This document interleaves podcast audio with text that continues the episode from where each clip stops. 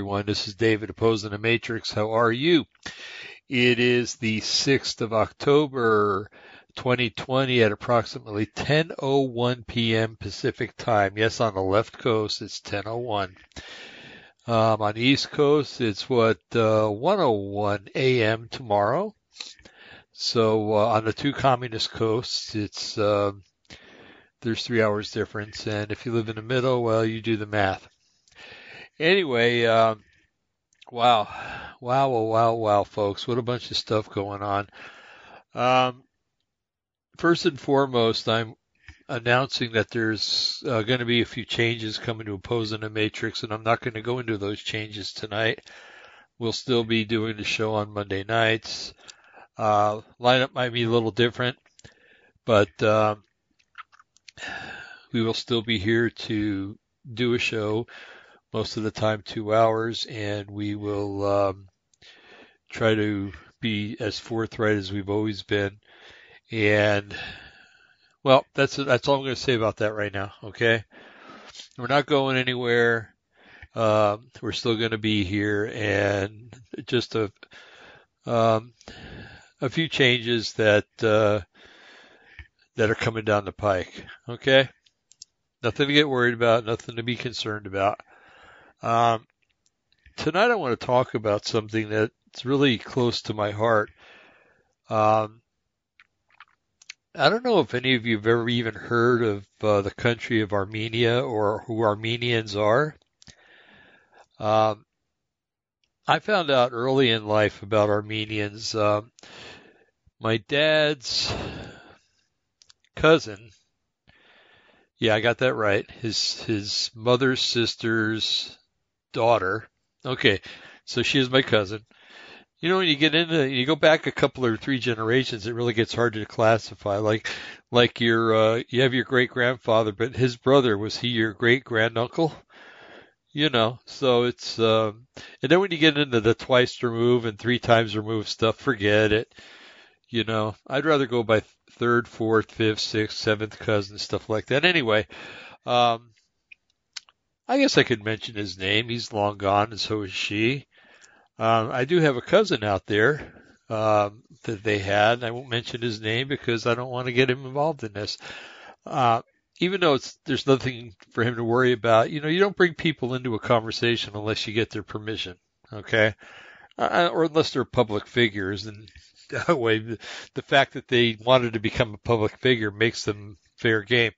Um, anyway, uh, so my it would be my second cousin Doris married a guy named Charlie Garabedian. Now, the rule goes that if you hear a name, a last name, and it's it ends in Ian, like Garabedian, or if it ends in Y-A-N, like uh, Kirkoyan, it's usually from Armenian extract. Okay, there was a famous airplane designer, and I cannot remember my name, his name to, to save my life. Um, but he uh, he was Armenian. He designed several uh, aircraft for the Soviet Union that were formidable aircraft of, of their time.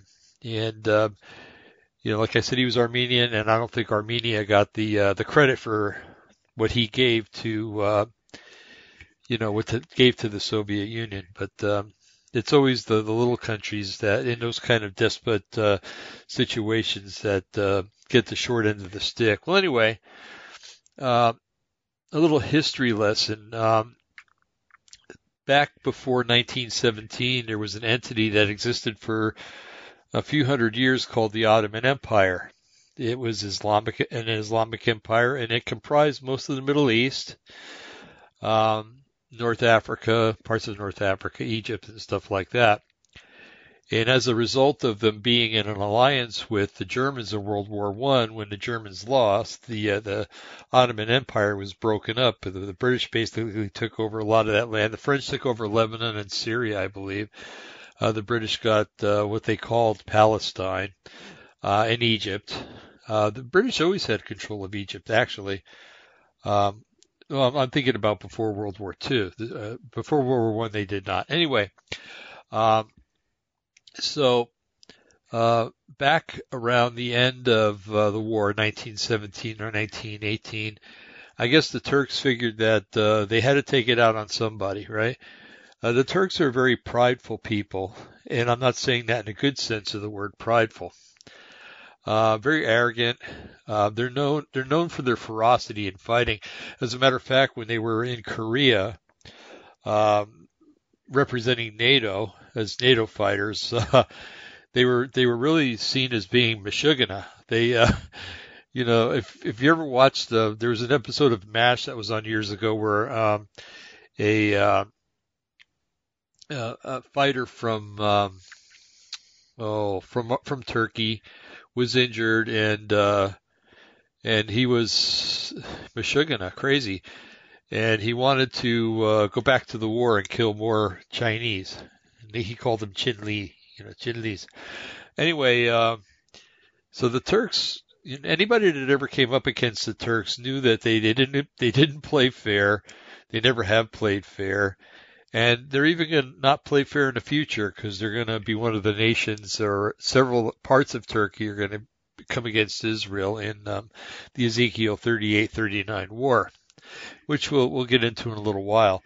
But um, anyway, uh, so the Turks have been ferocious. Now, now in 1917, anywhere from 1916 to 1920, uh, the Turks decided that, hey, you know, they're I, I can't get into the mind of Turks because I'm not Meshuggah, okay?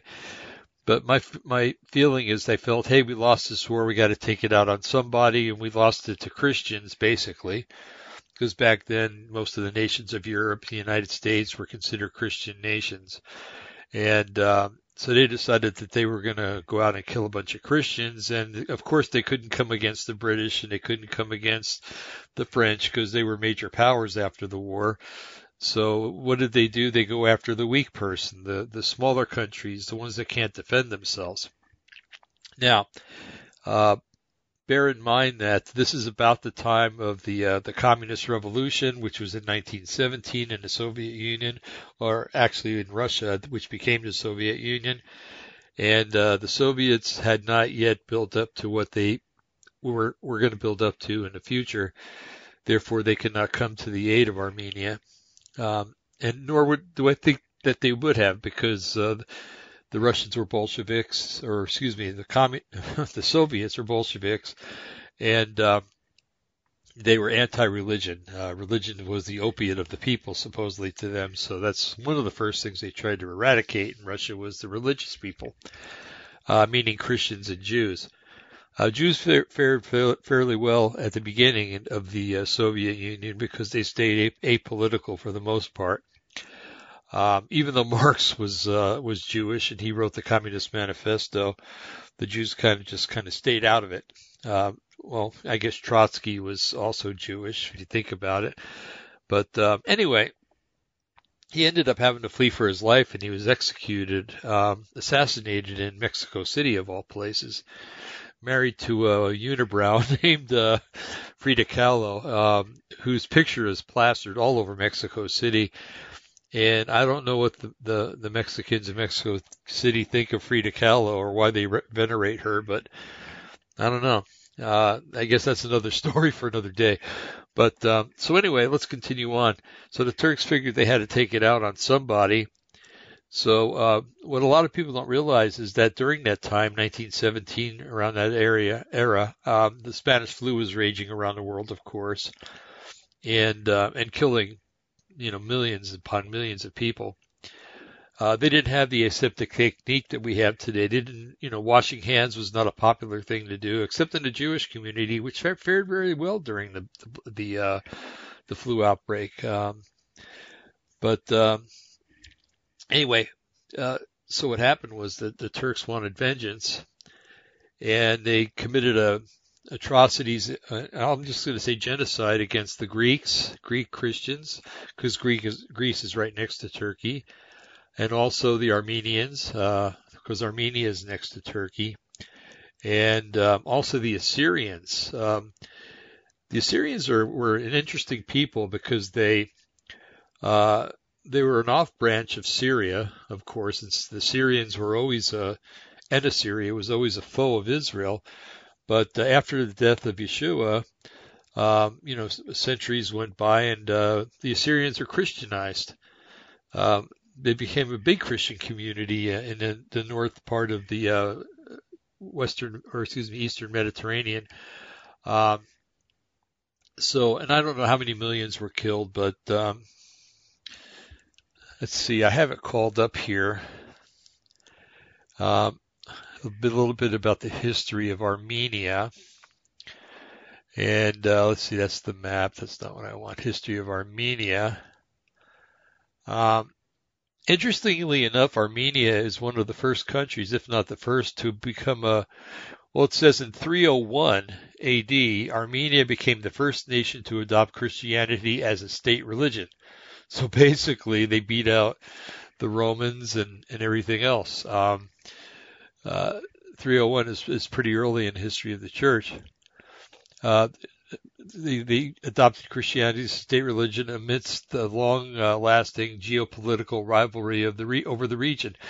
Uh, and I'm reading this from Wikipedia, and I know it's accurate because I've studied this history. So, um, if established, if established a church that today exists independently of both the uh, it established a church of both the independent of both the Catholic and Eastern Orthodox churches, having become so in 451 AD after having rejected the Council of Chalcedon.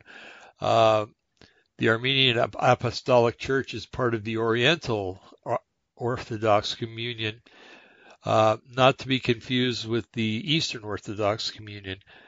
Uh, the first Catholic, Catholicos, and basically Catholic means holy.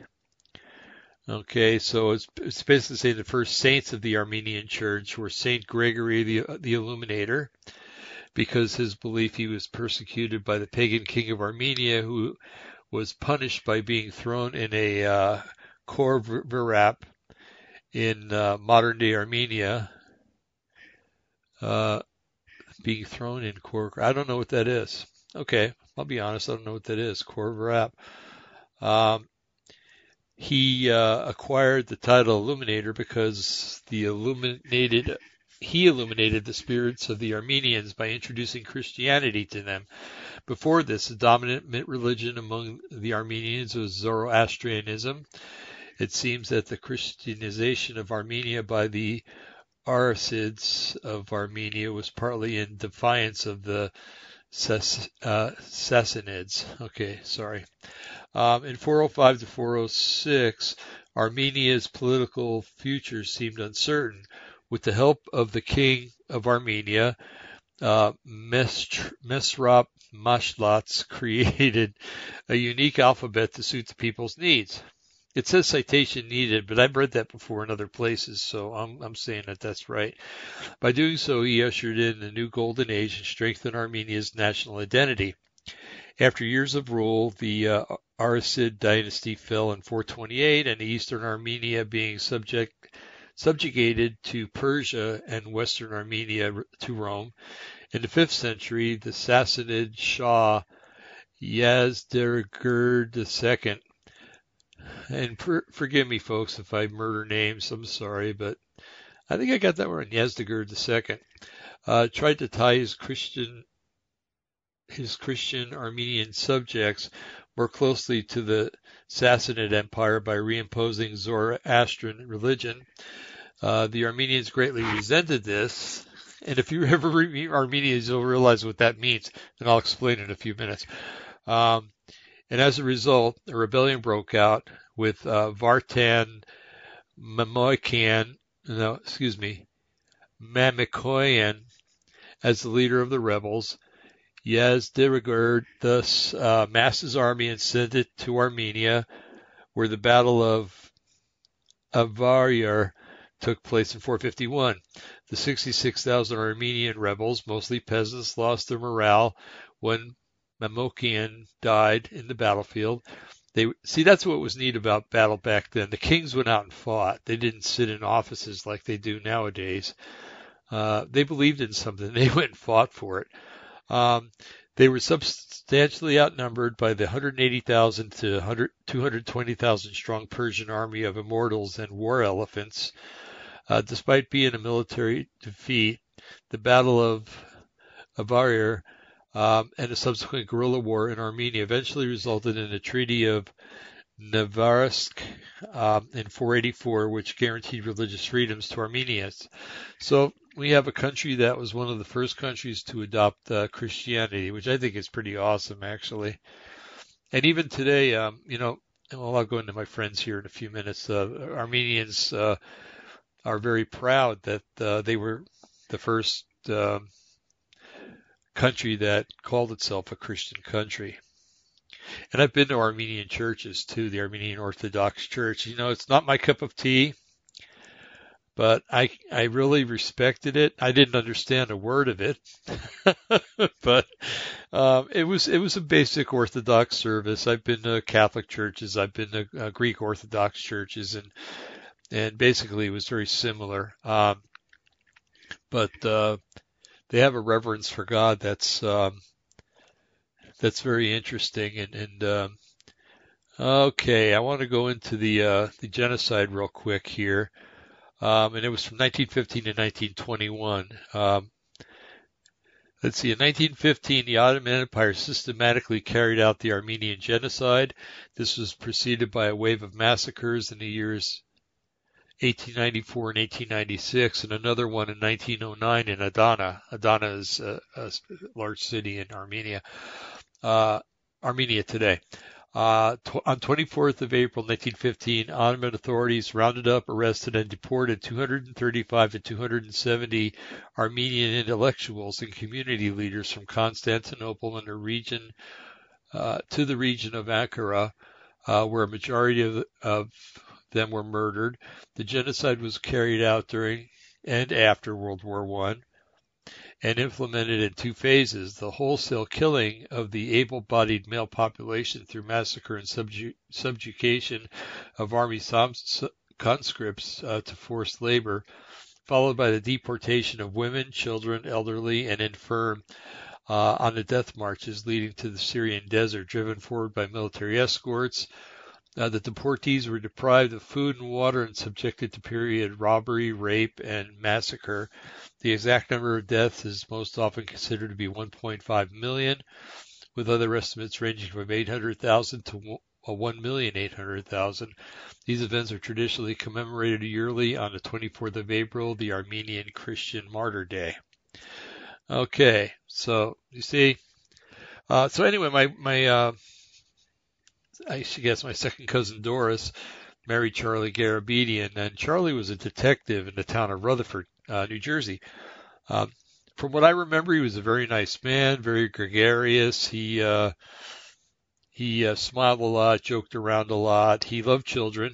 Uh, when I went over there, I think I sat on his knee a lot, and he would tell me stories. And now I'm, I'm remembering back, you know, probably um, 58 to 57, 57, 58 years. So, but I do remember him as being a very nice man. And they had a son, and um, Charlie died, I think, before his wife.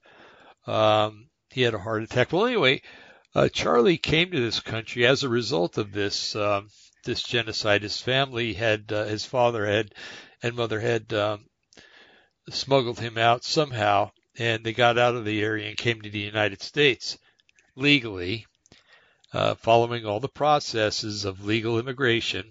Okay. And I know it might sound mean that I say that, but you know what? Darn it, it's a law, and if it's a law, you obey it. And people back then obeyed laws. Pardon me.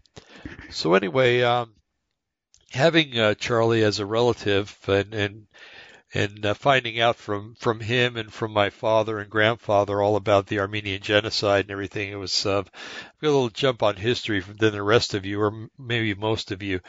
Um, I'm sure some of you are history buffs, or or and or you are Armenian, you know directly about it. Um, one interesting and very beautiful part of my life happened um, back in uh, probably the late 90s um, and into maybe 2000. I'd say from 19, maybe 1993 to 2000. Um, I was working in a pharmacy down in California, and a woman came to work there who was, um, and I'm not going to use names, okay?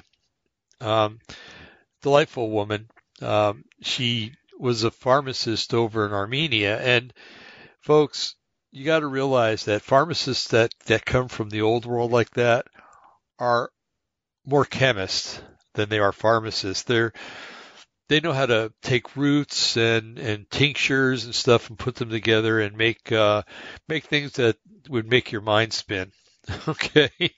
Not literally. I mean, if, but just the, the, notion that these things can be put together and that they can be made by hand and formed into tablets and tinctures and and uh, injections and stuff like that is mind-boggling. So when I think of a pharmacist, that's what I think of. Um, nowadays, a lot of times, and to their credit, they're good people, but pharmacists are basically uh, pill. Uh, I don't want to say pushers, but uh, they work in pill mills. Um, yes, they do have a knowledge of modern medicine, but it's all uh, medicines that were manufactured by med- medicine companies, and the information that they have on those drugs is what they've learned from the medicine companies, not from uh, direct exposure to making them. Um, and I always remember she she talked about this one drug called valerian root. And back then, it was kind of a new thing to us here in the states, but um, over in the Soviet Union, former Soviet Union, and the Soviet Union when it existed, valerian root was used for for everything. It seems like, and I think that part of that, that is it has alcohol in it. So it was used to put you to sleep. It was used by people that had heart problems, and, and uh, the Armenians and a lot of Russians swore by valerian root. Okay, and even the name Valerian sounds Armenian because it's IAN. So maybe it was an invention of some uh, pharmacist or chemist over in uh, in Armenia. Well, anyway, through her, I got to meet her family. Um, her husband, I hit it off with right away. Really nice guy. Really, really nice guy. Um, and at the time, she had two sons. Um, I think she's got another child now. But um, there, there was an irony in their in their uh, in their lives. Um, back when Armenia was part of the Soviet Union, um, it, they had to live kind of precariously because they they were Christians, okay, but the Soviet Union didn't recognize Christianity. So the state church was the Armenian Orthodox Church. Um, but I have met, and matter of fact, I think her sister is a, a Pentecostal, uh, or you might today you might call her a um, charismatic. Um, nice lady and she's got a son too, but uh, her husband was a schmuck, and um, they divorced. But anyway, um, she's here in the states too now, and, and again, they all did it legally.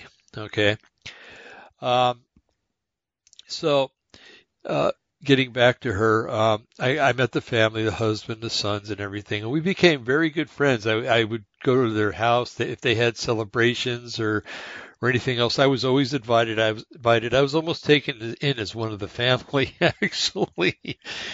And in and in return, you know, um, I, I I contacted representatives on their behalf uh, for different things that I won't go into, but um, the the irony that happened was that um, since the Armenia was part of the Soviet Union, um, if you weren't a communist, you had a very rough life. You didn't eat.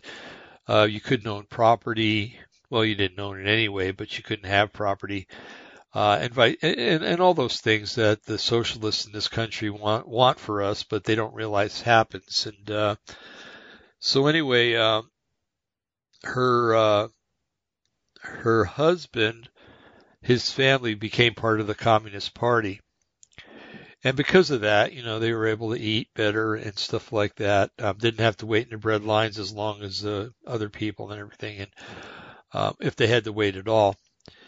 But uh, when the Soviet Union fell in the late 1980s, um, uh, the uh, communist regime fell in Armenia too, and you know, with the the term payback is hell. Uh, it literally is because anybody that was communist or had an affiliation with the Communist Party in Armenia was persecuted. And you could say maybe rightfully so, because especially if they were persecutors, I don't think that this gentleman was. I don't think he had it in his heart to persecute people. Okay. But um, anyway, um, so they had to flee. They were refugees, basically fleeing from Armenia because the communists were being persecuted. Yeah, put that one in your pipe and smoke it, or think about it because that's weird, isn't it? But anyway, um, so uh, because of that, I got to meet other people in in the uh, Armenian community, and I'll tell you, I don't think I've met a bad Armenian. I really don't. All the guys I got along with great. I think I worked with two or three of them. Um, they weren't afraid to take on the menial jobs in, in pharmacies I worked at, like drivers and delivery people and stuff like that. Um, and uh, anyway, they, you know, it was just a very pleasant experience. And um, so I, I asked this woman one day, I said, you know, what was it like for your, you know, during the genocide? You know, how did your family survive? Uh, and I guess, you know, the men were taken away and killed uh, or forced into forced labor. And I really don't know. She didn't talk that much about the men in her family, but she did talk about the women. And and she talked about her grandmother, um, who was, uh, uh, or her mother, excuse me. No, wait a minute. It must have been grandmother. That would fit into the time period. Who was a uh, quite attractive woman, I guess, at the time, and um, and that's who the uh, Turks were going after. They they like to rape uh, and pillage and and everything else, and uh, but what they would do is after they raped a, a Christian woman, they would usually crucify them on a real cross. Um, so what her uh, her grandmother and sisters did is they would uh, they wouldn't wash their hair. They let their hair get matted. Um, they put dirt on their faces and always you know, everything that a woman in America nowadays would dread doing and probably wouldn't do. Now I'm thinking, you know, unless they realized that they had to preserve their life by doing it. But um, so, uh, and that's the way her her family survived. Okay. Um, okay, I'm not going to go into that. That's a little too personal. But anyway, um, so you know, we, I just had a great time. That's all I can say is, like I said, I never met a bad Armenian. Now, you got to understand that people that come from the countries like that, and uh, even from Europe and, and things like that, um, uh, don't have the oh I don't want to make it sound like it's a defect because it's not, but they they don't have the um, encumbrance, I should say, that we have in this country of of fighting back. You know, we're always uh, taught the uh, the Christian ethic uh, that uh, you know turn the other cheek and things like that. Well, you know, Yeshua was serious when he talked about that, but he also knew that there'd be times when you'd have to fight back. Okay. And if you don't believe in fighting back, then you should move from this country because this country was formed because men fought back. Okay. That's what the whole revolution was about. But there may be some of you out there who haven't studied that because you weren't taught that in school. Um, and a lot of things aren't taught in school anymore. But, um, anyway, uh, so Armenia is nestled, like I said, and I want to get to the map that I downloaded here. Um, okay, so north of Armenia, mostly to the north, is a country called Georgia. Now, Georgia was part of the Soviet Union too.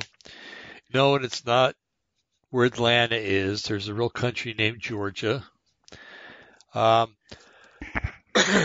by the way, uh, if you wanted to know, um, uh, Armenia, uh, the, let's just say the capital is um, about uh, a little, just a little above the 40 degree um, latitude line and um, the 44 degree uh, longitude line east. Okay. About 41 north and 44 east. Um, I don't know what time zone that puts them in. It may be the same time zone as Israel, and that would be right now would be 11 hours. Um, but uh, it used to be a, a larger country. It used to, um, I don't want to say it used to be part of Turk of Turkey. Uh, it used to be its own autonomous part, and the Turks took that away from them. Um, uh, I don't know what to compare it to. To tell you the truth, um, Uh, it looks like it's maybe 130 or 150 miles long at its longest point, and uh, maybe 150 miles wide. Uh, I, let me revise that and say it's probably about 200 miles long by about 150 wide at its widest point. There's a lake in the center of it called Sevan Lake, or they have it uh, pronounced Lich, L-I-C-H. Um, the capital is Yerevan, always has been. Um, to the left of it is Turkey, and also uh, to the left uh, on the border is where Mount Ararat is. Okay. Um, to the south, um, to the south, it's kind of weird because it's, um, it kind of reminds me of the United States before it, you know, the contiguous United States became contiguous, uh, which means all one part with no gaps. Um, because directly to the south of part of Armenia is part of Azerbaijan, and then south of that is the Islamic Republic of Iran, and it shares uh, Armenia shares a very small, maybe a 30 mile long border with Iran. And uh, to the east is an, uh, the other section of Azerbaijan. Okay, um, they have their own unique alphabet, which I think is kind of cool. Actually, it's like nothing I've seen anywhere else, and um, uh, they're very, very intelligent people, very smart people, very moral people, um, unless you mess with them.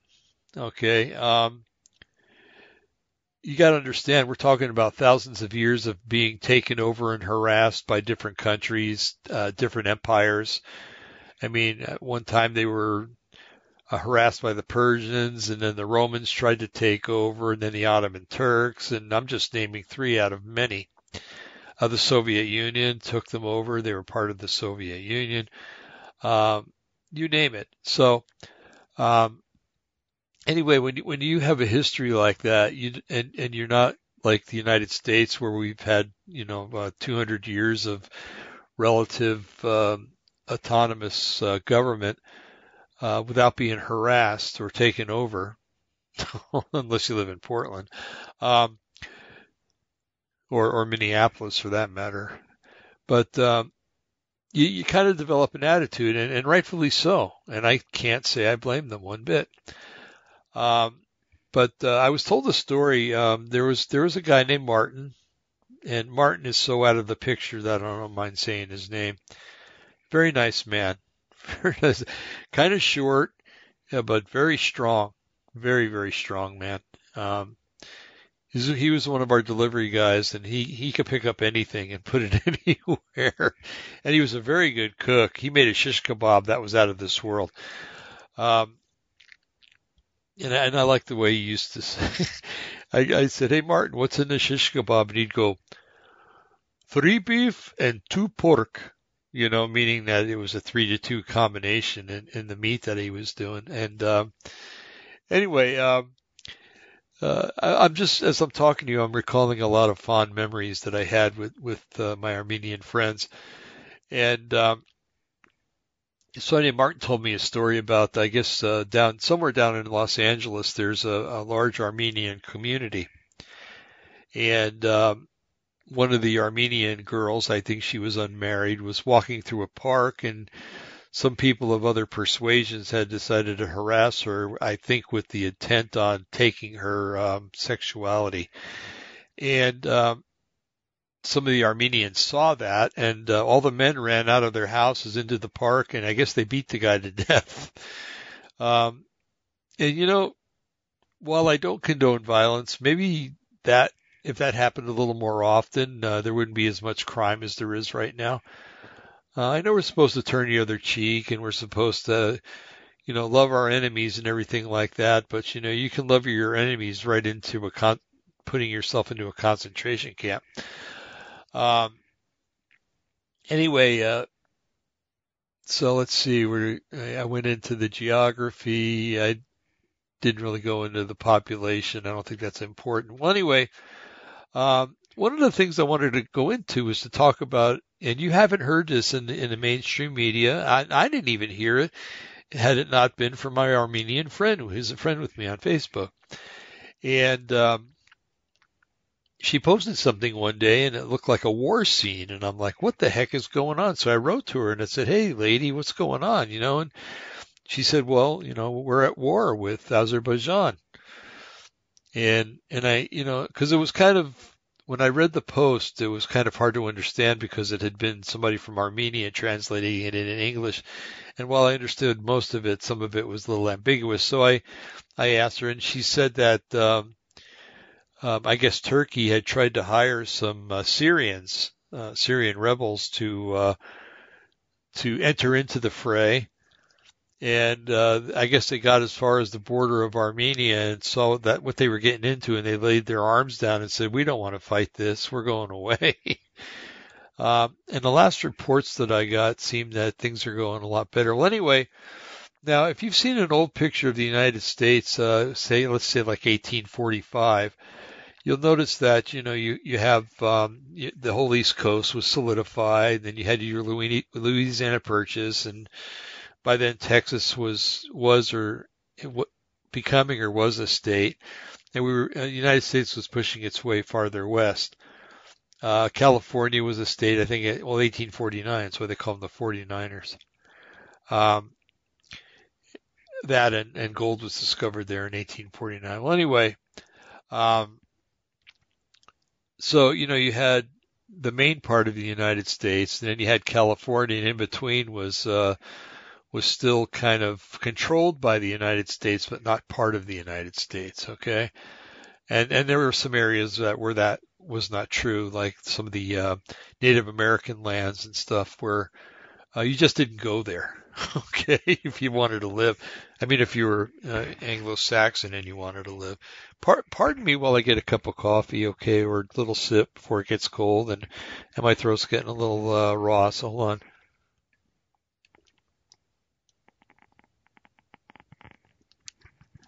Ah, nice hot coffee. Okay. You know what's funny is um, when you have um, a problem with atrial fibrillation, um, which I have from time to time. It's it's called paroxysmal, which means we don't know how it happens and it doesn't happen all the time. That's what that word means. Um, and that's the first thing they tell you. Don't don't drink coffee. But I'll tell you, it's like the times when I don't drink coffee is when it kicks in. So, um, my my health has always been an oddity. I um, things that are supposed to make people sleep wake me up, and the whole nine yards. So, like Rodney Dangerfield said when he died, he wanted to donate his body to science fiction, and I think that's a darn good idea. Well, anyway, getting back to the map of the United States, that is.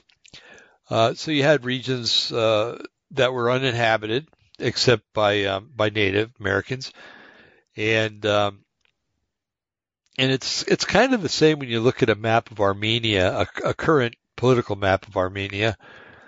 And this is from uh, Nations Online, the Nations Online project, uh, nationsonline.org slash one world. Hate that forward slash map forward slash Armenia underscore map dot htm. Okay, if you wanted to look at it. And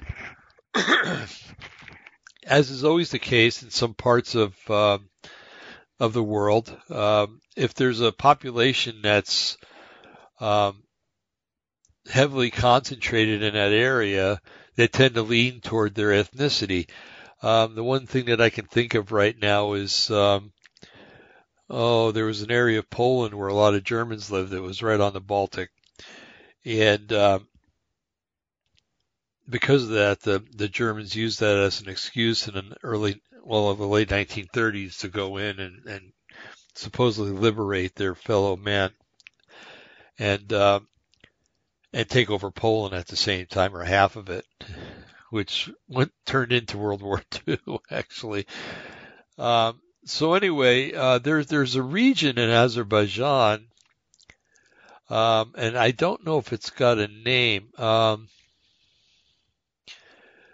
okay, it says here it's the bound this area that's it's a different color and it's in Azerbaijan, and it says boundary of former Nagorno Karabakh uh, autonomous oblast. Okay, and uh, my thinking about is that an area that has large concentrations of Armenians in it, so they tend to lean towards Armenia rather than Azerbaijan. And this is where the the uh, the fighting is going on right now. Uh, this, the fighting is uh, that I saw in the video was in a place called uh, they were calling it uh, Stefanakert, and um, but I guess the the well maybe the Muslim name for whatever is uh, Konkadeni, Konkadeni, uh, Khan spelled like Madeline Khan, K H A N, or Genghis Khan for that matter. Um, and it's a fairly good sized piece of uh, Azerbaijan. Um, so I think that the uh, what's happening is that the Azerbaijanis are trying to force the Armenians out of there or kill them, you know, because uh, Muslims have very little regard for life that isn't Muslim. As a matter of fact, they don't have regard for Muslim life either. That's why the the um, Sunnis and the Shiites all fight to kill one another. Um, but anyway, there are other areas uh, that, if you look at the map, there's a little area called um, Shabuts, uh, which is a little white area. It's the same color as uh, on the map as uh, as uh, Armenia. Then there's another little area called uh, Gadabe, which is the same color as Armenia, but it's still in Azerbaijan, or what is called Azerbaijan here. Um, so anyway, you didn't hear this in the mainstream press, and I didn't hear it except for my friend who's Armenian. And uh, I just want to put this information out to you guys let us know what's going on because the media in the United States is uh, too busy trying to find out what color underwear Trump is wearing today, um, or if he um, is truly over the COVID-19 um, virus that he had. Um, you know, and, and they're, they're they're too busy trying to dig up dirt on him than they are to tell you about current affairs, uh, especially this. And this could have some kind of effect here, and I'm going to explain what I what I think anyway, and and we can go from there. But um, anyway, we we know from reading Ezekiel 38 and 39 that um, that the Lord is going to uh, draw some nations down to to Israel, to the hills of Israel, to try to take Israel over. And at the time of Ataturk, when he was running Turkey, and even up until early before the 2000s, before the turn of the millennium, um, Turkey seemed to be kind of an innocuous place that was part of NATO and um, and pretty friendly towards Israel. They had a lot of peace agreements, but then uh, the radical Muslims got in there and took it over, and um, it's becoming basically another Iran. Um, this uh, the the leader um, I can't remember his name Mubarak or something like that um, is basically proclaiming himself to be a messianic figure. Um, some people have called him the final imam. Um, so he's, you know, he's got a personality problem, um, big time narcissist. Uh, well, no, he's a murderer, so he's actually a psychopath. Um, so anyway, uh, Turkey figures big into the, the invasion of Israel um, in the Ezekiel scenario. Um, several of the countries that are mentioned in there, or I should say the family groups that are mentioned in there, um, are in what is modern day Turkey. And uh, and it's interesting also that the Islamic Republic of Iran, which is was and should still be called Persia, is another nation that's involved in that. Um, so when when Turkey starts telling the, the, Syrian militants that you know they should probably try to attack um, Armenia, and the Azerbaijanis are attacking, and um, the Iranians are basically doing nothing. You got to you got to wonder if things are up. You got to wonder if uh, you know while while they're over here, uh, a good scenario would would be um, D-Day. Uh, we had planned to go into Normandy, but we we convinced the Germans, well, especially Hitler. I I think some of the Germans kind of knew that it was going to come to Normandy, but uh, Hitler was convinced that it was going to come through uh, through Belgium. and um, and prepared for that. As a matter of fact, he left all of his panzers up there and didn't move them to Normandy like uh, some of the generals had wanted, and, and that was uh, good for us, you know, bad for them. But um, so you got to wonder when when Turkey's doing this, are they doing something somewhere else? And since they're in league and will be in league in, in uh, the Ezekiel invasion with Iran, and they're actually connected to Iran, um, you got to wonder. And then they're telling Turkish milit, not Turkish, um, um, Syrian militants to um, to get into the fray. The Syrian militants are not Syrians, folks. They're um, well, they are, but they're not the nice guys. Okay.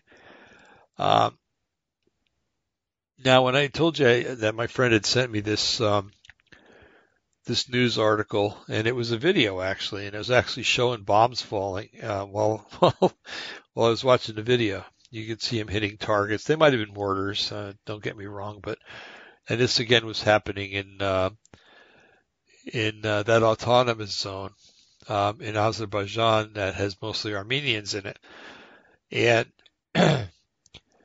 um, so while I was watching it, um, you know, all this started to click. You know, it's like okay, so uh, the the Turks and um, and uh, the Islamic uh, rebels in Syria are, are, are coordinating or trying to. It didn't work.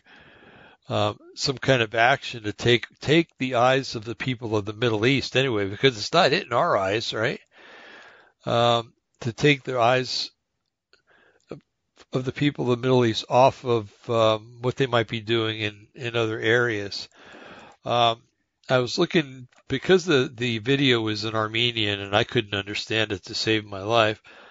Um, I got onto uh, I just went into a um, search engine and I typed in uh, Armenian English news. okay, and um, So it's you know it's it's got different articles in it. Uh, what, the first one here is two-story house completely destroyed by Azerbaijan shelling of Stefankert. And you notice that they so that must be the Armenian name using Stefankert because the other one just sounds Islamic. Karend Kendi, you know. Um, so Stepankert is probably the right way to say it. Um, and then there's another article here, and I'm not going to read the articles, just the titles. Um, Karabakh, and that's the um, the name of the province, by the way. Uh, Karabakh president spokesman says um, attack of Azerbaijan. Uh, the attack that Azerbaijan launched in the afternoon is the last futile attempt to achieve results. Another article: uh, Armenia Ministry of Defense representative Azerbaijan lost large-scale offensive in southern district of Artsakh. Um, presidential here's an article another article presidential spokesman situation in Artsakh continues to be stable but tense um, it's another one here Turkish journalist Azerbaijan is not a state it is a tribe there is neither law nor nor democracy there yeah I'll agree with that okay and you're not going to find democracy in any Muslim country, okay? So the fact that that article says that's it's ludicrous. Um, there's always authoritarian and dictatorial rule in Muslim countries. There's never democracy.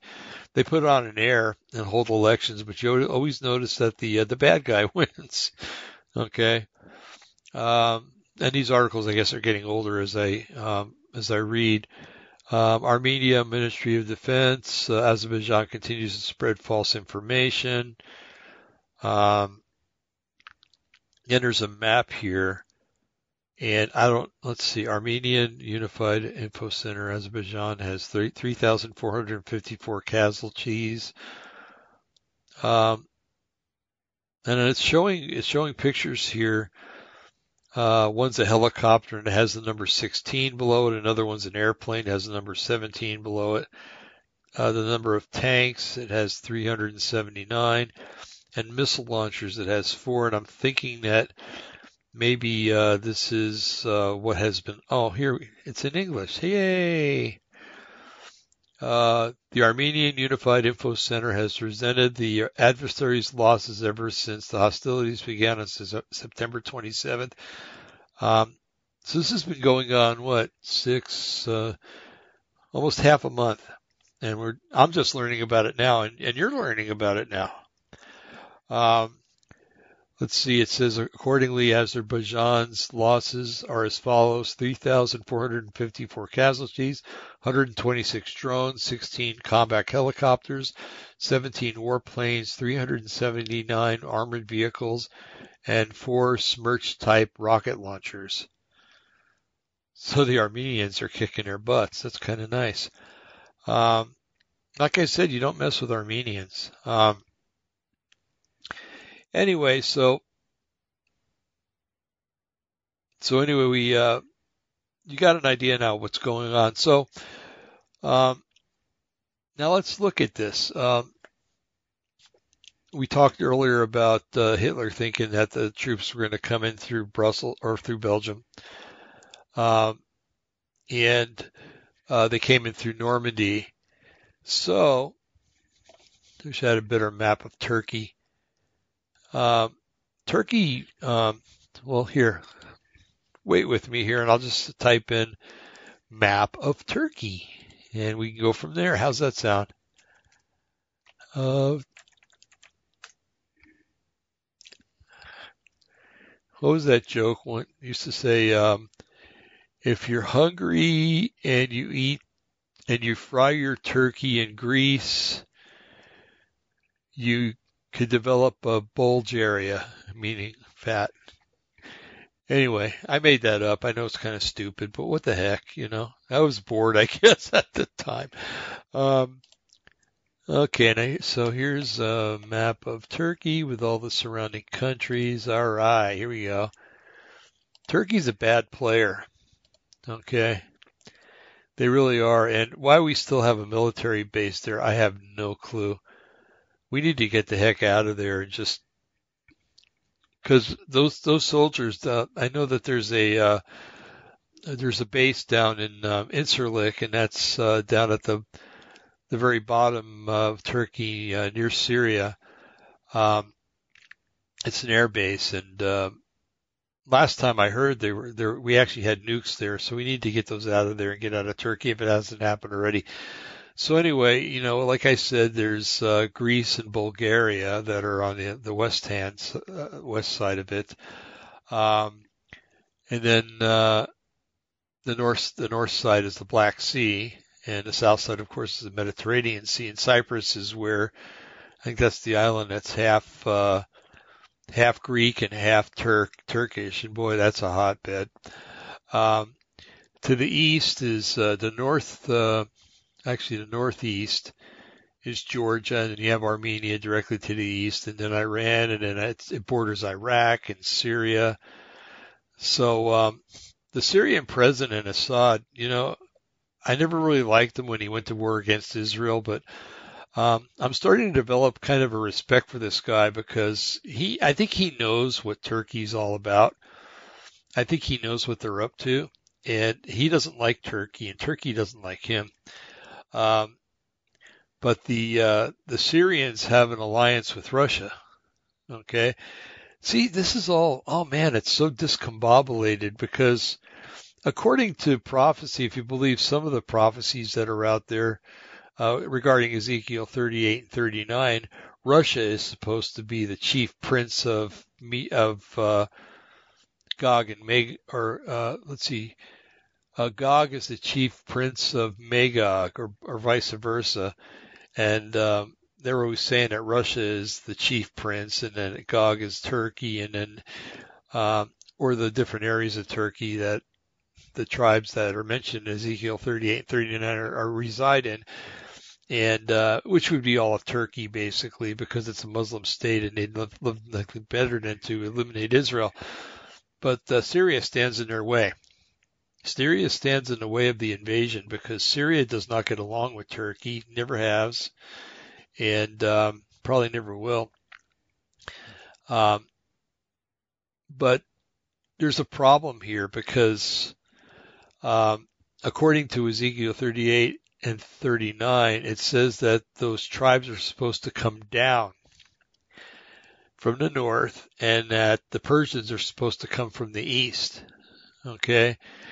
Now the Persians could very well come from the east because they've basically turned Iraq into a vassal state. Um, that's another place we need to get American troops out of. Um, because that's going to turn into a hotbed. And when it happens, if there's American troops, they're just, they're just going to be run over um, and killed. But um, but to come the, from the north, you'd have to come through Syria, and that's a problem.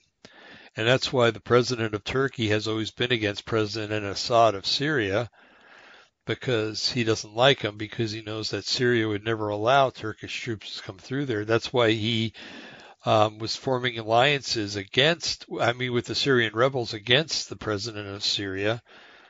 And through God's providence, so far, the president, President Assad still is the president of Syria and, um, you know, and is preventing this attack from happening. Um, but it's going to happen someday. It's in the scripture, so it's going to happen. And um, so what's happening while while this little hotbed is going on over in Armenia. Well, maybe maybe uh, they're working to uh, enforce or uh, entrench the uh, the Syrian um, rebels. Maybe the, maybe Turkey's working with them to make them stronger. Maybe the few that went over to attack uh, Armenia and lay down their weapons was just a ruse so that the, the rest of the rebels that are in Syria can be strengthened by Turkey. Maybe it was to get Russia's eyes off of what's going on, you know, because one of the articles was that Putin, here, let me go back. Uh, there's an article that Putin was going to visit our, our Armenia, actually. Um, so, well, I know it's there. I'm not going to waste a lot of time looking for it. Uh, the foreign minister of Egypt's supposed to visit. Um, anyway, um, I don't want to, like I said, go. Oh, uh, Kremlin Putin has no plans to hold talks with Azerbaijan's Aliyev and Turkey's Erog. How do you say that? Erdogan on uh, Karabakh. So, uh, of course, because Putin's aligned with the Syrians. Okay, he doesn't care about Turkey. He really does. Well, he does, but um, I think he would love to have it. But uh, so far, they're still a NATO nation, and I don't know why that still is. But um, you know, in the grand scheme of things, I'll probably know, never know everything. But um, I know I won't know everything. But um, anyway, um, so there, there's something going on there that doesn't smell quite right. Okay. And I've always kept my eyes on Turkey because Turkey's um, Turkey plays into that, uh, or the tribes that were situated in Turkey, which you could just say Turkey now, um, that are going to attack Israel. Um, they're all they're all there and they're all ready to come down, I think. But um, so oh, don't you just love when these windows pop up in Windows telling you you got to upgrade something? right in the middle of a radio show too. Anyway, um, so Syria seems to be the, the problem here, and I think that Turkey's trying to do something to get rid of the president of Syria. So um, Syria would not be a roadblock for him to get down, because uh, that's really the only roadblock there is. Um, Lebanon really wouldn't be a problem because they could just go around Lebanon and go down through the Golan Heights and down into Israel. Um, the prophecy is quite specific, though, that uh, when all these tribes from from Turkey and, and other places uh, that Turkey influences um, are on the hillsides of uh, Israel, uh, the Persians also. That's when God is going to destroy them, and it seems to be a supernatural destruction. But at the same time, it seems to be maybe that uh, that neutron weapons are used because um, uh, I wish I would have had this open. Um, bear with me, okay? let's see, Blue Letter Bible. We always use Blue Letter Bible, okay. And um, let's see. I doubt that it's a, I can use these two words. Nope. um, it talks about their eyes melting out of their heads and their skin falling off their flesh and um, I'm just going to say Ezekiel 39 and then I'll look through it real quick and thank you for being patient while I do this. Oh, okay. Let's see. It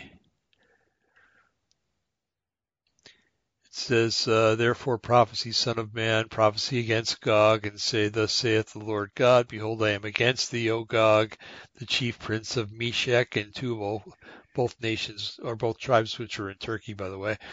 And I will turn thee back and leave but a sixth part of thee, and I will cause thee to come up from the north, from the north parts, and bring with thee and bring thee upon the mountains of Israel. And I will smite thy bow out of thy left hand, and will cause thine arrows to fall out of thy right. Thou shalt fall upon the mountains of Israel, thou and all the, thy bands, and the people that is with thee. I will give thee unto the ravenous birds of every sort, and the beasts of the field to be devoured. Okay. This is basically just talking about what's going to happen to the weapons of those that came down. Um, it's going to take seven months for is the Israelis to uh, burn the weapons, and that's what makes me wonder if it's uh, I don't know for some reason I, I seem to think nuclear because um, it, it talks about some of the um, the remains being found. Um, in that uh, when somebody finds a bone or something, they're supposed to set up a marker, and uh, and then a special cruiser is supposed to. Oh, here. Uh, yeah, here it is. And they shall sever out men of continual continual employment, passing through the land to bury with the passengers those that remain upon the face of the earth to cleanse it. After the end of seven months, they shall search. So they're going to wait till after seven months are over, and then they're going to go out looking for these things, these people.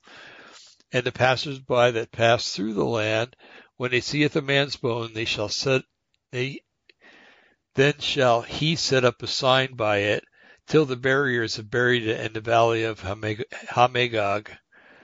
Um, and also the name of the city shall be Hanorah, for this, this shall cleanse the land.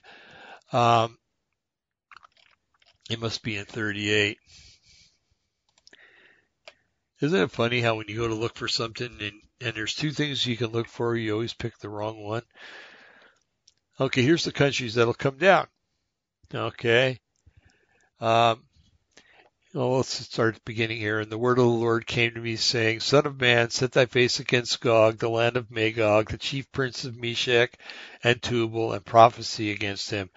And say, Thus says the Lord God, Behold, I am against thee, O Gog, the chief prince of Meshech and Tubal. And I will turn thee back and put hooks into thy jaws, and I will bring thee forth, and all thine army, horses and horsemen, all of them clothed with all sorts of armor, even a great company with bucklers and shields, all of them handling swords. Persia, Ethiopia, and Libya with them, all of them shield and helmet. Gomer and all of his bands, the house of Togarmah, which is weird because the the uh, Armenians call themselves the house of Togarmah, um, which kind of is bothers me and frightens me because they're gonna might be part of that. Um, let's see. Gomer and all his bands, the house of Togarmah, and the ninth and the north quarters, and all the bands, and many people with thee. Be thou prepared and prepare thyself, thou and all thy company that are assembled unto thee, and be thou a guard unto them. Let's see.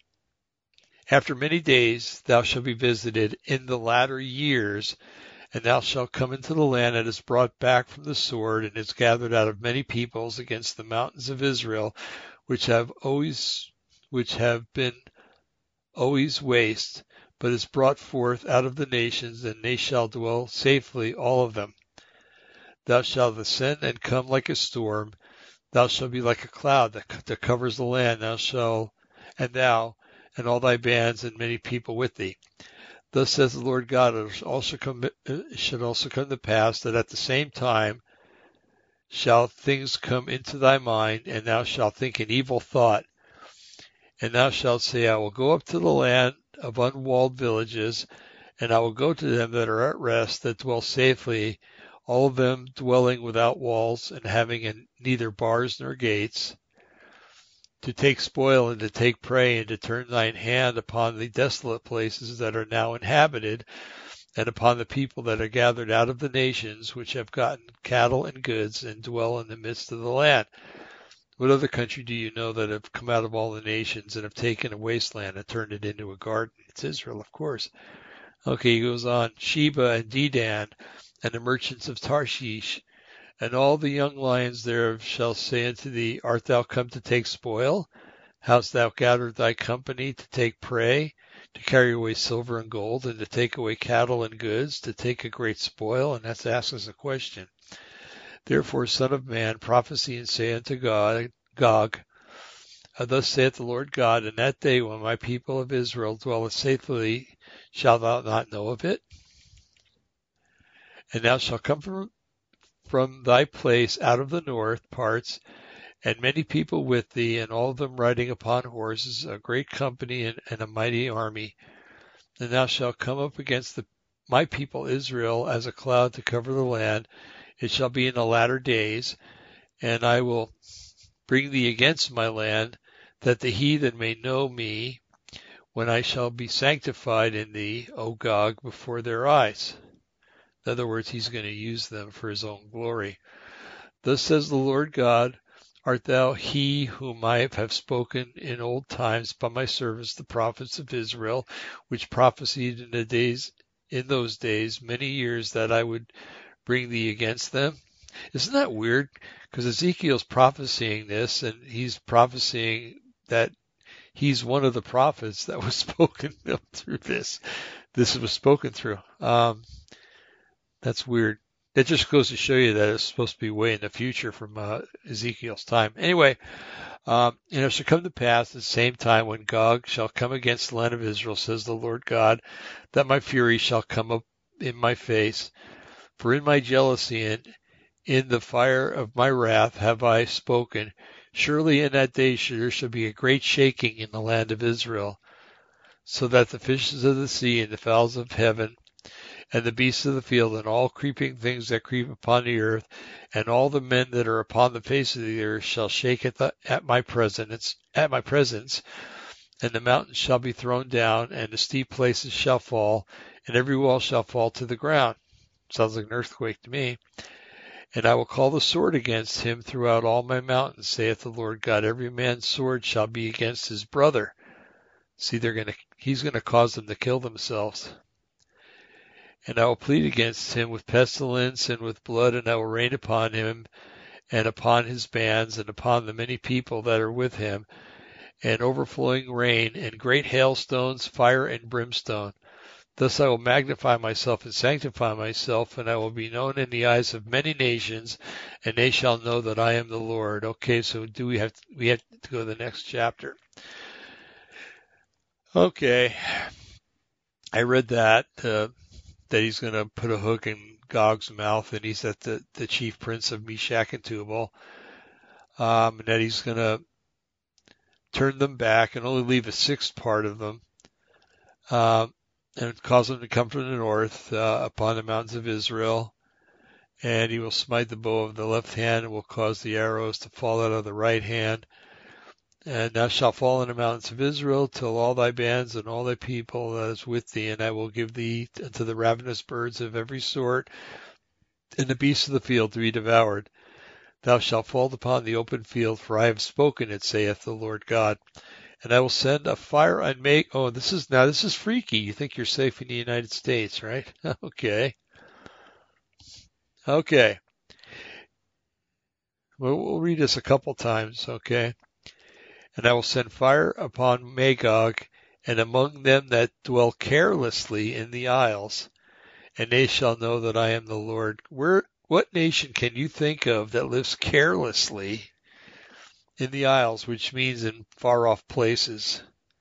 Okay, you could say the Europeans, you could probably say South America, but the people of the United States, Canada, and in some parts of Mexico dwell carelessly. We don't have a care. We have food, we have clothing, we have shelter for the most part. Um, and um, yes, we have some concerns about financial things, but were other things that the rest of the world worries about. Where you know, where am I going to get my meal tomorrow? Um, you know, I've seen pictures of guys uh, turning Coke bottle, uh, one liter Coke bottle bottoms or, or Coke bottles into uh, shoes that they can wear. I mean, that's the state of the people, some of the people in this world.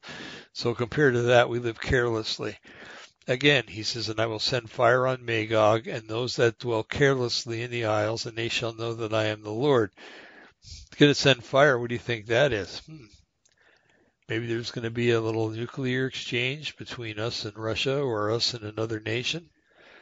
Interesting. Maybe it'll just be fire and brimstone. That'd be bad enough. Um, knowing that you're getting nuked from uh, the Russians, you know, we've lived under that fear for many years, or people my age have anyway. Not so much now, but we did when we were younger. Um, but fire and brimstone from the Lord, that's a whole other story. Um, so he continues, So I will make my holy name known in the midst of my people Israel. I will not let them pollute my holy name any more. And the heathen shall know that I am the Lord, the Holy One of Israel. Behold, it is come, it is done, saith the Lord God. This is the day whereof I, whereof I have spoken. And they that dwell in the cities of Israel shall go forth and shall set fire and burn the weapons, both the shields and the bucklers, the bows and the arrows, the hand staves and the spears, and they shall burn them for seven years, so that they shall take no wood out of the field, neither cut down any of the forest, for they shall burn the weapons with fire, and those and they shall spoil those that spoiled them, and rob those that robbed them, says the Lord God. And it shall come to pass um, in that day that I will give unto Gog a place there, graves in the valley of graves in Israel, the valley of passengers in the east of the sea, and it shall and it shall stop the noses of the passengers, and they shall bury Gog and his multitude, and they shall call it the valley of Hamongog, and seven months shall the houses of Israel be burying them, that they may cleanse the land. Yes, all the people of the land shall bury them, and it shall be known, shall be to them known uh, be to them a renown the day that I shall be glorified, says the Lord God. And they shall sever out uh, men of continual employment passing through the land to bury with the passengers those that remain upon the face of the earth to cleanse it. After the end of seven months they shall search. And the passengers that pass through the land, uh, when any seeth a man's bone, then shall set aside by it till the barriers have buried it in the valley of Hamongog. Um, and also the name of the city shall be Hamonah. Thus shall they uh, cleanse the land. And let's see, here we go. And in, let's see, and thou son of man, Thus saith the Lord God, speak unto every fowl, every feathered fowl and every beast of the field, assemble yourselves and come and gather yourselves on every side to my sacrifice that I do sacrifice for you, even the great sacrifice upon the mountains of Israel, that ye may eat the flesh and drink blood. You shall eat the flesh of mighty and drink the blood of princes of the earth, of rams and of lambs and of goats, of bullocks and of them fatlings of Bashan that's interesting because Bashan was known as the land of the giants, so maybe the Nephilim are going to be involved in this. That'd be interesting. Maybe there's a tribe of Nephilim or several up in Turkey that are going to come down. Never thought about that, but it's an idea, right? And you shall eat fat till you are full, and drink blood till you are drunken, on my sacrifice which I have sacrificed for you. Thus you shall be, you shall be filled at my table with horses and chariots, with mighty men, and with all men of war, saith the Lord God. And I will set my glory among the heathen, and all the heathen shall see my judgment that I have executed, and my hand that I have laid upon them. So the horses, so the house of Israel, excuse me, shall know that I am the Lord, I am the Lord, their God, from that day forward, and the heathen shall know that the house of Israel went into captivity for their iniquity because they transgressed against me. Therefore I hid my face from them and gave them into the hand of their enemies. So they fell, um, so fell they all by the sword. According to their uncleanness and according to their transgressions have I done unto them and hid my face from them. Therefore thus saith the Lord God, now I will bring again the captivity of Jacob and have mercy upon the whole house of Israel, and will be jealous for my holy name. After that, they have borne their shame and all their trespasses whereby they have trespassed against me, when thou dwelt safely in their land, and none made them afraid. Then they shall know that I am the Lord their God, which causes them to be led into captivity. I'm sorry, I'm, I'm laughing because I can't find that scripture. It's in another book, I think another prophet. Um, but it talks about the uh, the eyes melting out of their heads and their skin just melting off their flesh. Um, and it really sounds like a uh, a neutron bomb attack, actually. Um, let me type in neutron bomb in Bible. Let's see what happens.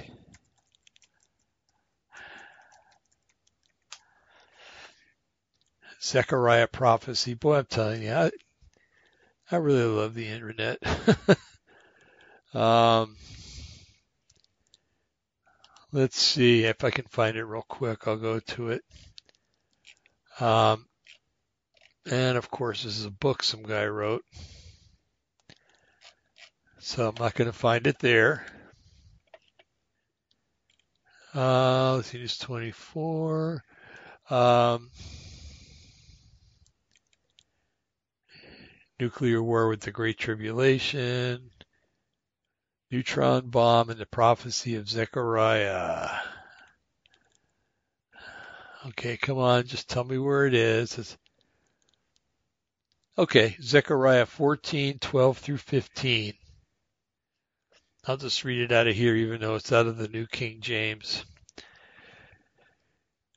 Okay, this is probably part of the um, the attack on Ezekiel 38, 39. Because why would markers have to be set up next to bones unless they were radioactive and special crews had to come out and find them and bury them, right? Uh, it goes on to say uh, the neutron bomb is another generation beyond a thermonuclear device. It has the same core of a fusion bomb, but the blanket of but the blanket of heavy uh, U-238 isotope is removed. So only the energy released from the fusion core comprises the total explosive yield. The energy is from the massive flux of neutrons combined with some gamma radiations. Neutrons are highly lethal to humans and animals, and the uh, N bomb instantly kills everything in its radius of lethality.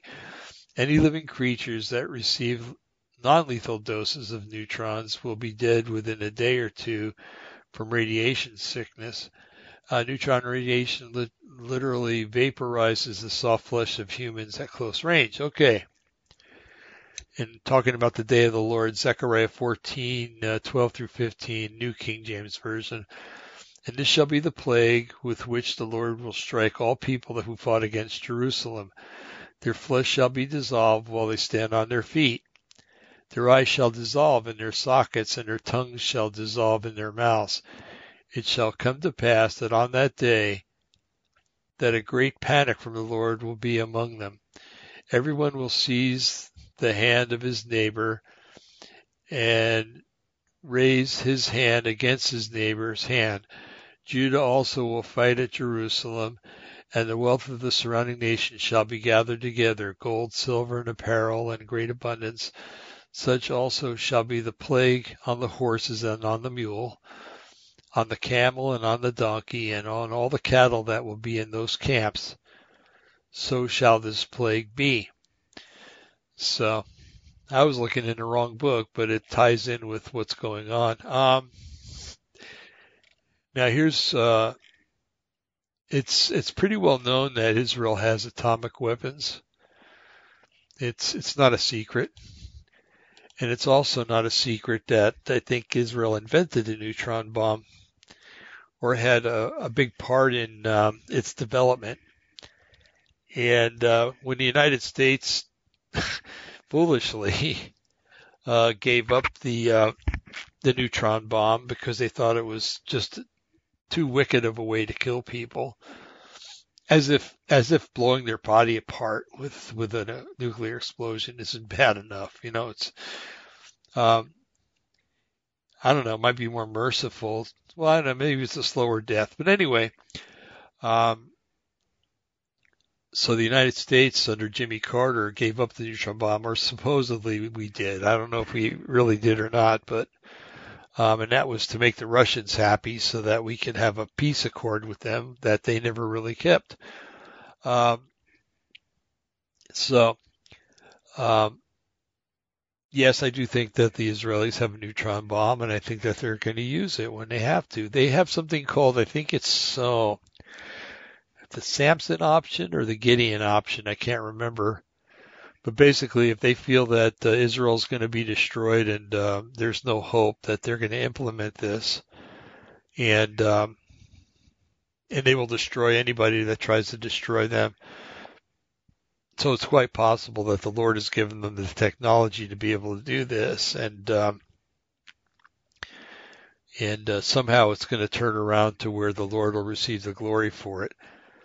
So anyway. Um, yeah, so there's a war going on in Armenia right now, and I think it's being done to take our eyes off of other things that are happening. I think maybe Ezekiel 38 39 are getting closer than we than we ever imagined. Um, if you look at there's two wars that are that are forthcoming against Israel that that we know about anyway. Um, one of them is the Ezekiel 38 39. And if you look at it, you notice it's countries like Turkey, it's countries like uh, Persia or Iran, um, and uh, other countries that are non-Arab. Okay, uh, you will not find an Arab nation mentioned in Ezekiel 38 or 39, except for maybe one of the nations that says, you know, have you come to take spoil? You know, I think uh, Sheba and Dedan fall into that category. But um, so the Arabs, and if you'll notice um, lately, let's see, I think it was probably in the 1990s or the late 80s that um, the Jordanians signed a treaty with Israel. And uh, it's rumored that the Saudis have done the same thing. Now, the Syrians were uh, basically Assyrian, but um, there's a lot of Arab population in there, and I think the king, uh, I think Assad is Arab. Um, the Iraqis, um, although it was Babylon at one time, it's uh, they consider themselves an Arab nation. Now you're going, okay, well, Iraq, you know, it's right next to Iran. Well, consider that Iran has turned Iraq into a vassal state, and um, they they can change things around real quick if they ever wanted to. The whole thing is that they need a way to get across that desert and over into Israel. And now that they have, um, oh, I need a bigger map of the Middle East here. Um, there is a way for them to do it. Map of Middle East. Okay, there we go. That's a good map right there. So let's just take the Persians for instance, okay, because they're definitely involved in, Ezekiel 38 and 39, um, and we know them to be Iran. Um, they've always figured into Bible prophecy in one way or another, all the way back to King Cyrus. um, and even before. However, uh, so if they wanted to come across, they've already got Iraq, um, but there's two nations that are blocking them. One is Jordan and the other Syria. And, uh, well, of course, Saudi Arabia. Saudi Arabia would never allow them to come through. So Iraq is where Babylon is. So technically Iraq is not Arab, it's Babylonian. Okay. Although they claim themselves to be Arabic, they speak Arab and stuff like that. Um, there's, there's a, um, a question as to whether they're authentically Arab or not.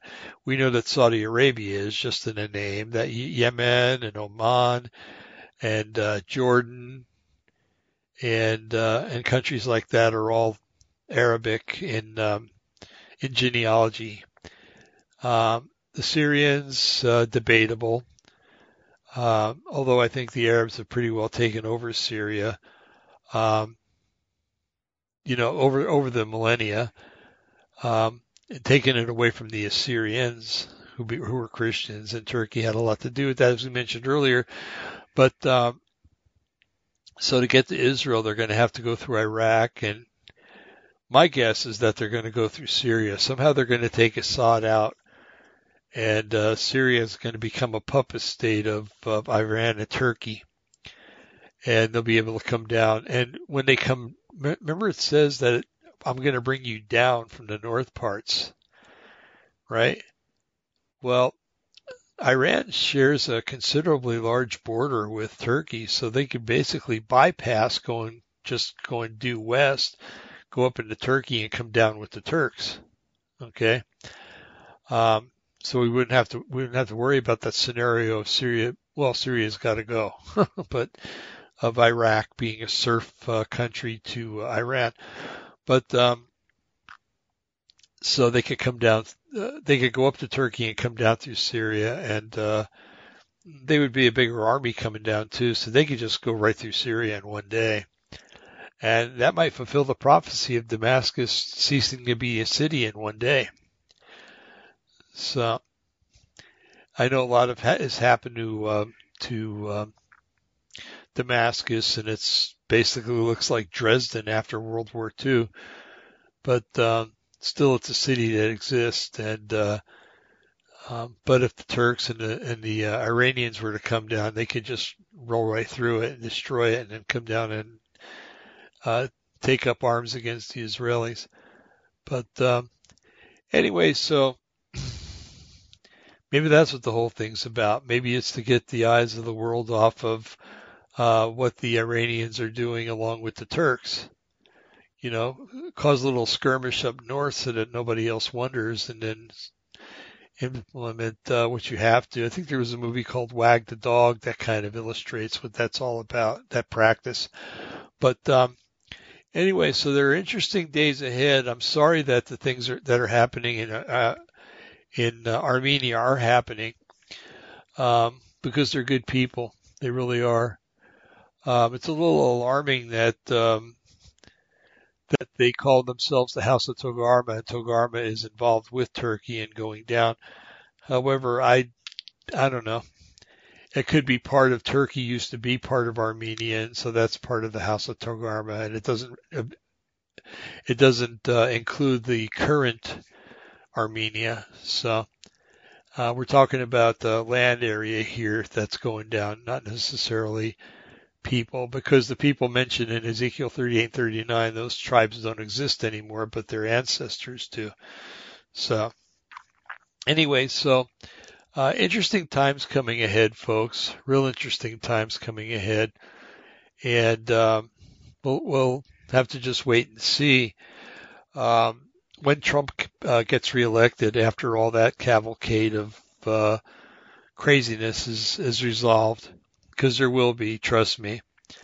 Um, I don't know what the the part that the United States is going to play in, like it says in Ezekiel 38 uh, or 39. It says that he's going to rain down fire on those who live uh, carelessly in the coastlands, and uh, the King James version says who dwell in safety in the coastlands. So um, you know, what better way to live safely than an ocean apart, a very large ocean too, from all that's going on. Um, the rest of the world's going to bow down to the, the Muslims. I mean, there's so many Muslims in Europe right now that uh, there's no way that uh, the French or the English or the Germans are going to try to prevent anything. As a matter of fact, they, they'll probably join in. Some of those countries that are mentioned, uh, I do believe have factions that uh, that went into that part of Europe. So um, anyway, it's possibly it's possible that the Germans will be involved, and um, maybe the French. Uh, when you see the nations that have tried to destroy the Jews in the past, I don't think that's over with. I think that there's still enough hatred in, in the hearts of many of those people that they'll they would band together with the Arabs or the um, not the Arabs, wrong war, um, with those that want to destroy Israel. Um, and don't forget that uh, Turkey is still um, allies with NATO, and every NATO country is pledged to defend it, the other NATO countries. So um, who knows? Maybe Turkey will claim that Israel um, started some trouble in Turkey, and so they're going down to invade. And the other countries would naturally be at a state of war with Israel at that point. So that's what treaties are all about, folks. So when you see a government signing treaties, it's more than just trade. It's there's a lot of things involved. So um, anyway, we've been going for an hour and 30 minutes, so I think I'm going to go ahead and end this and get it ready to to put online and um, stuff like that. So uh, we will be coming to you next um, next Monday, and. Uh, I had a topic. I want to look at it real quick. I had suggested it to some of the members that uh, take part in the show. Um, and it was well received, but uh, we may have to revise it a little bit because it might go into some things that, uh,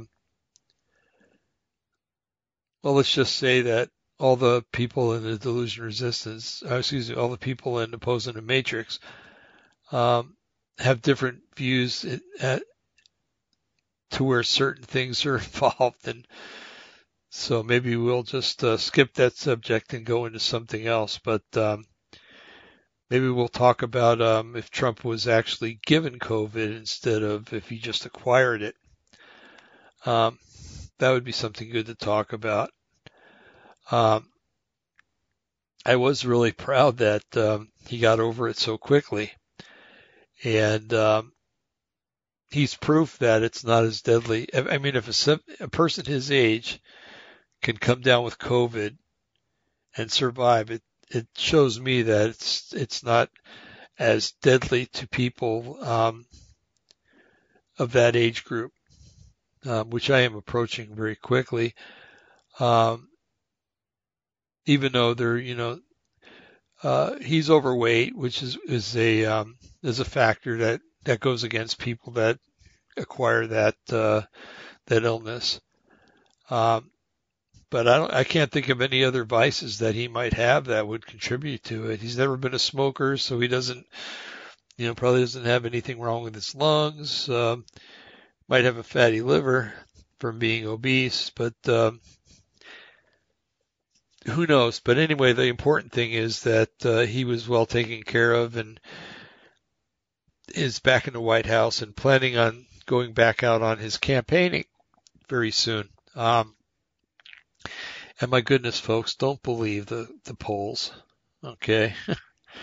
the polls are put on by evil people. Um, let's just put it this way. If I, if I wanted a poll to work in my favor, let's just say that um, I wanted to poll people about uh, if they think that COVID is real. Okay. So what population would I go to? I would go to a population that listens to fake news all the time.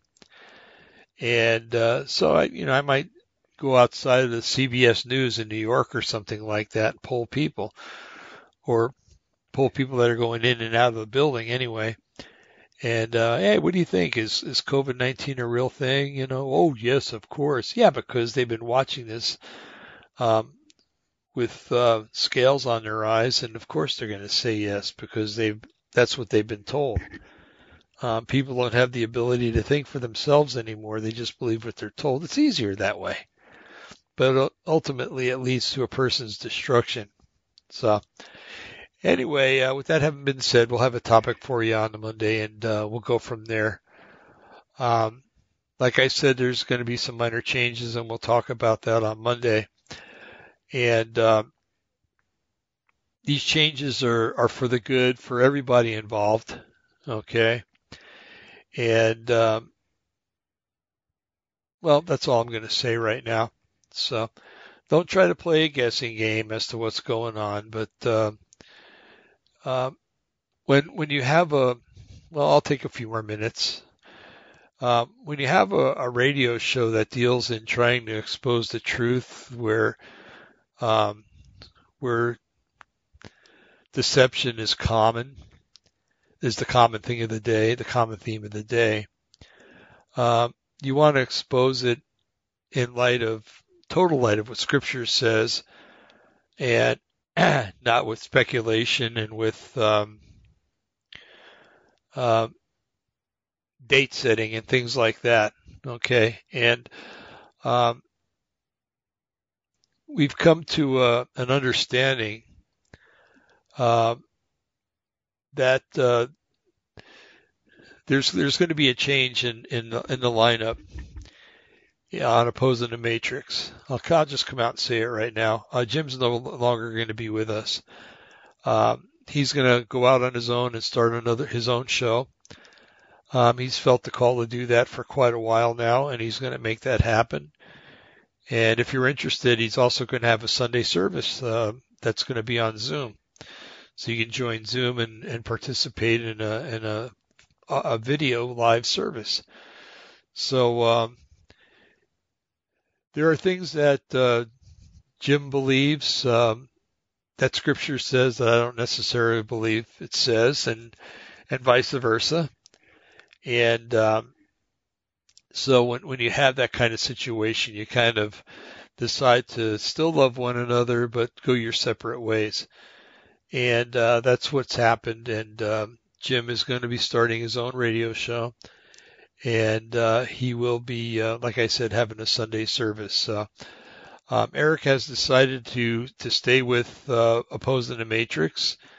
Wants to be with us every Monday, and um, he'll also participate in Jim's uh, uh, radio shows. Also, um, this is not a competition between me and Jim. It's not a a falling out between me and Jim or anything else. It's just that uh, uh, sometimes you're you're led to go in different directions, and that's what has basically happened. And um, hey, God bless Jim.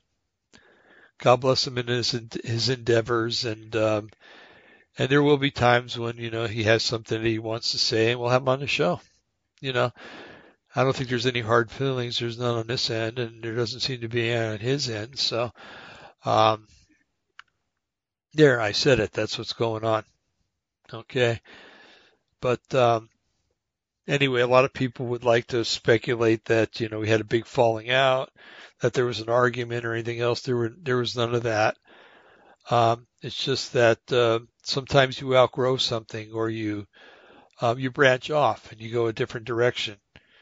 Um, and uh, that's basically what's happened. Um, I can't and I can't continue to.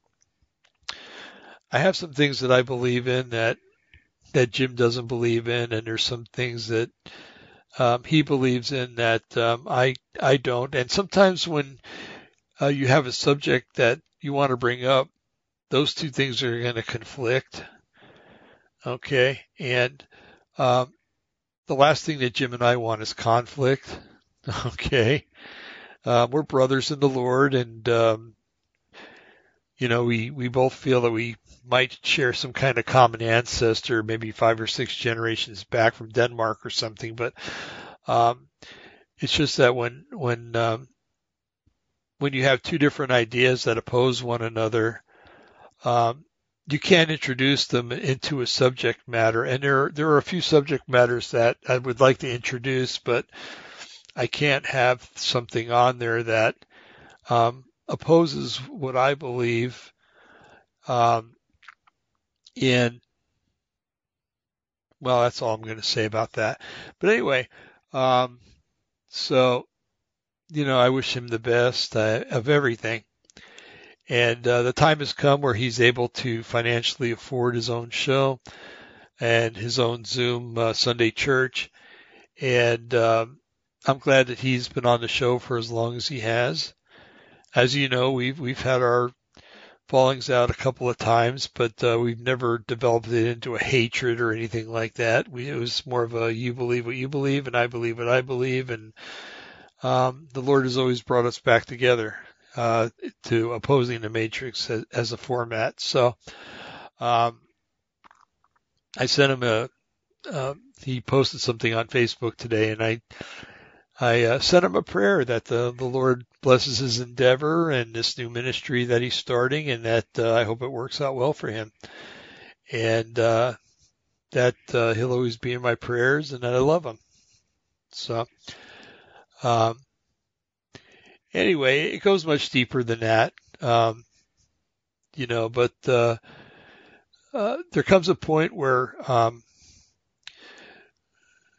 where gaps start to develop, and um, rather than have the gaps divide us, it's better that um, you know he goes his way and, and we go our way, and um, and, and I think that's better. That way, nobody leaves with hard feelings, and and uh, I do hope that he, you know, like Spock would say, lives long and prospers in what he does. Um, Jim's the kind of guy that can start anything up and make it work. So praise the Lord, and um, and I hope he does that with this new endeavor. But um, Brian will be coming on full time. Um, Brian is an awesome individual, a, a very blessed man. He um, He's pastored before.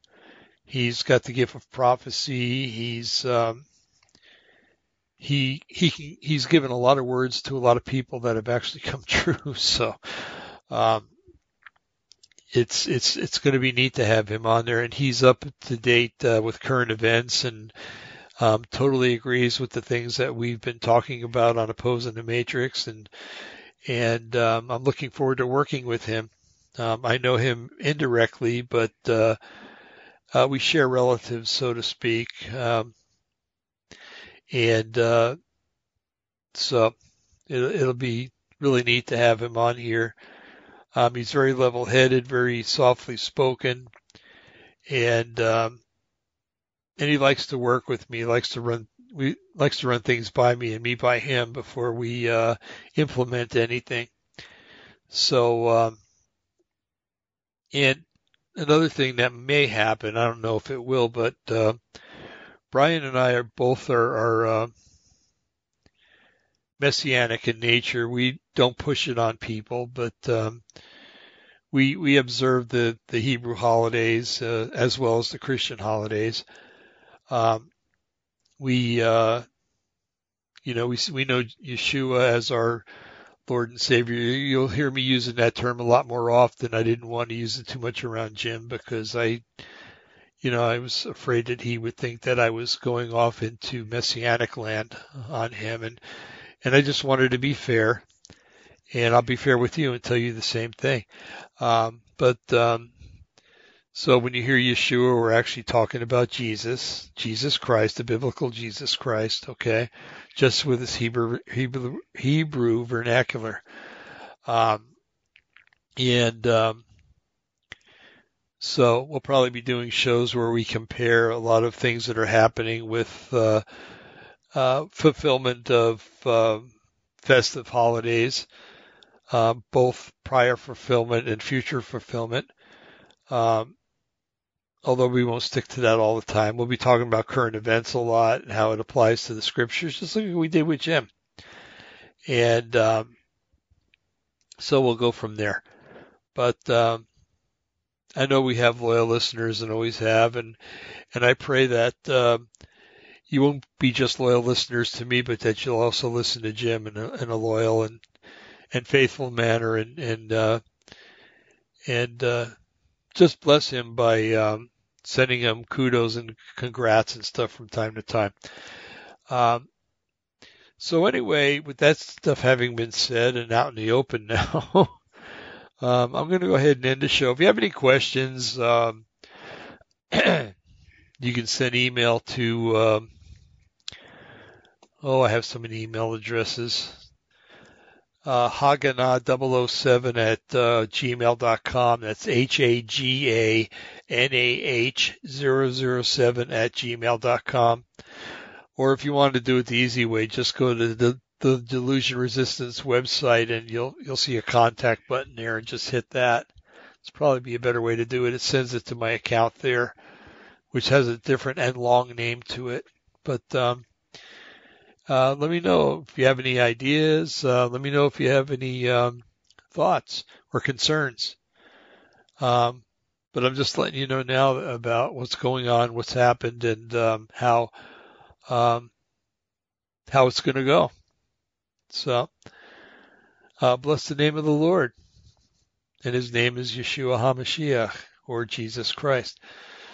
So, you all have a wonderful and uh, blessed day tomorrow and the rest of the week, and uh, have a blessed weekend.